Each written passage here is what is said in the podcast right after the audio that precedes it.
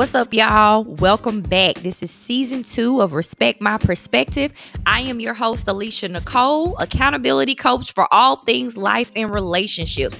In this season, I'm turning up the heat. If you thought I brought the heat last season, wait till you hear this season. Stay tuned because your next episode begins now.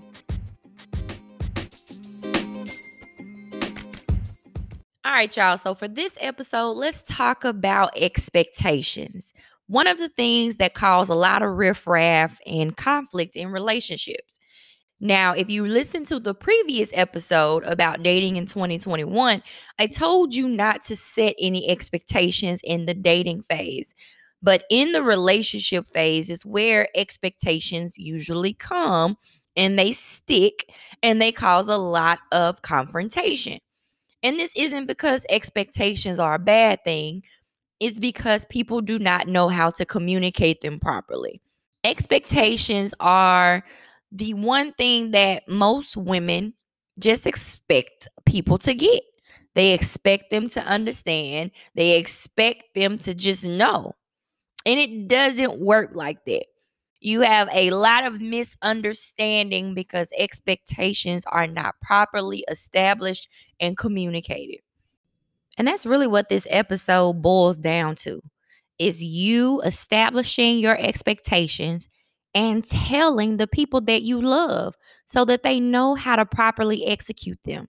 I promise you, this will eliminate a lot of confusion and a lot of disappointment and a lot of unappreciated, you know, vibes because they've been thinking they're doing it right and they haven't. Not because they don't want to, but because you did not properly communicate what it is that you expect and how you expect it to be executed. So, let me give you some examples of expectations because when we talk about expectations, I mean, the list can go on and on. And people put certain things as an expectation that really shouldn't be there or doesn't go there necessarily. One example would be being reliable. For example, ladies, if we're having car trouble, we expect our man to be that priority person that comes to our rescue. Another example would be being considerate. For example, when you when you're coming home and you're buying food or stopping at a restaurant, making sure that you buy food for the both of you. No woman wants to be in a committed relationship or a man for this matter and to have someone that is just completely self centered. They only think for self and about self. Well, I bought myself food, but I figured you was going to cook for you. Or I figured you would have got you something while you were out. So consideration could be an expectation. Another example would be effort, making time. And this is huge and critical for any relationship because we often get comfortable, both men and women, and we start to feel like we don't have to make certain specific exclusive time for our significant others or our friendships.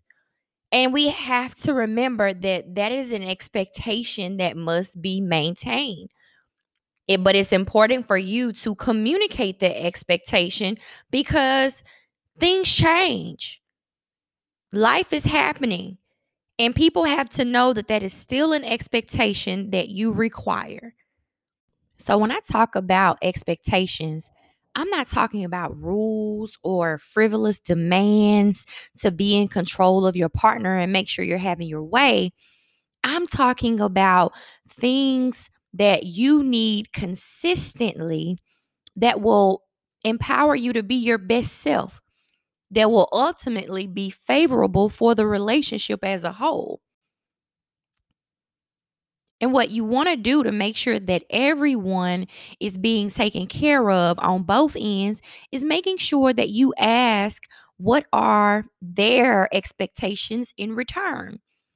This way, both of you have something to follow, something to go off of in terms of how to succeed in making this partnership and relationship work, right? And so that's what expectations are all about.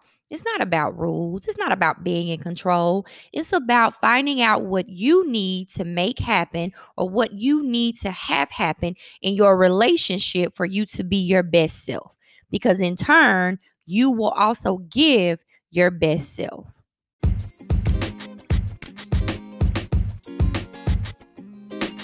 So, listen, if I've helped you gain clarity on how to set expectations in your relationship, then I want you to follow me on social media. I'm on Instagram at underscore Be Better Build. I'm also on Facebook at Be Better Build. If you're interested in booking sessions, visit BeBetterBuild.com and click on free consultation to get started. That's all I have time for today. I will catch y'all on the next episode.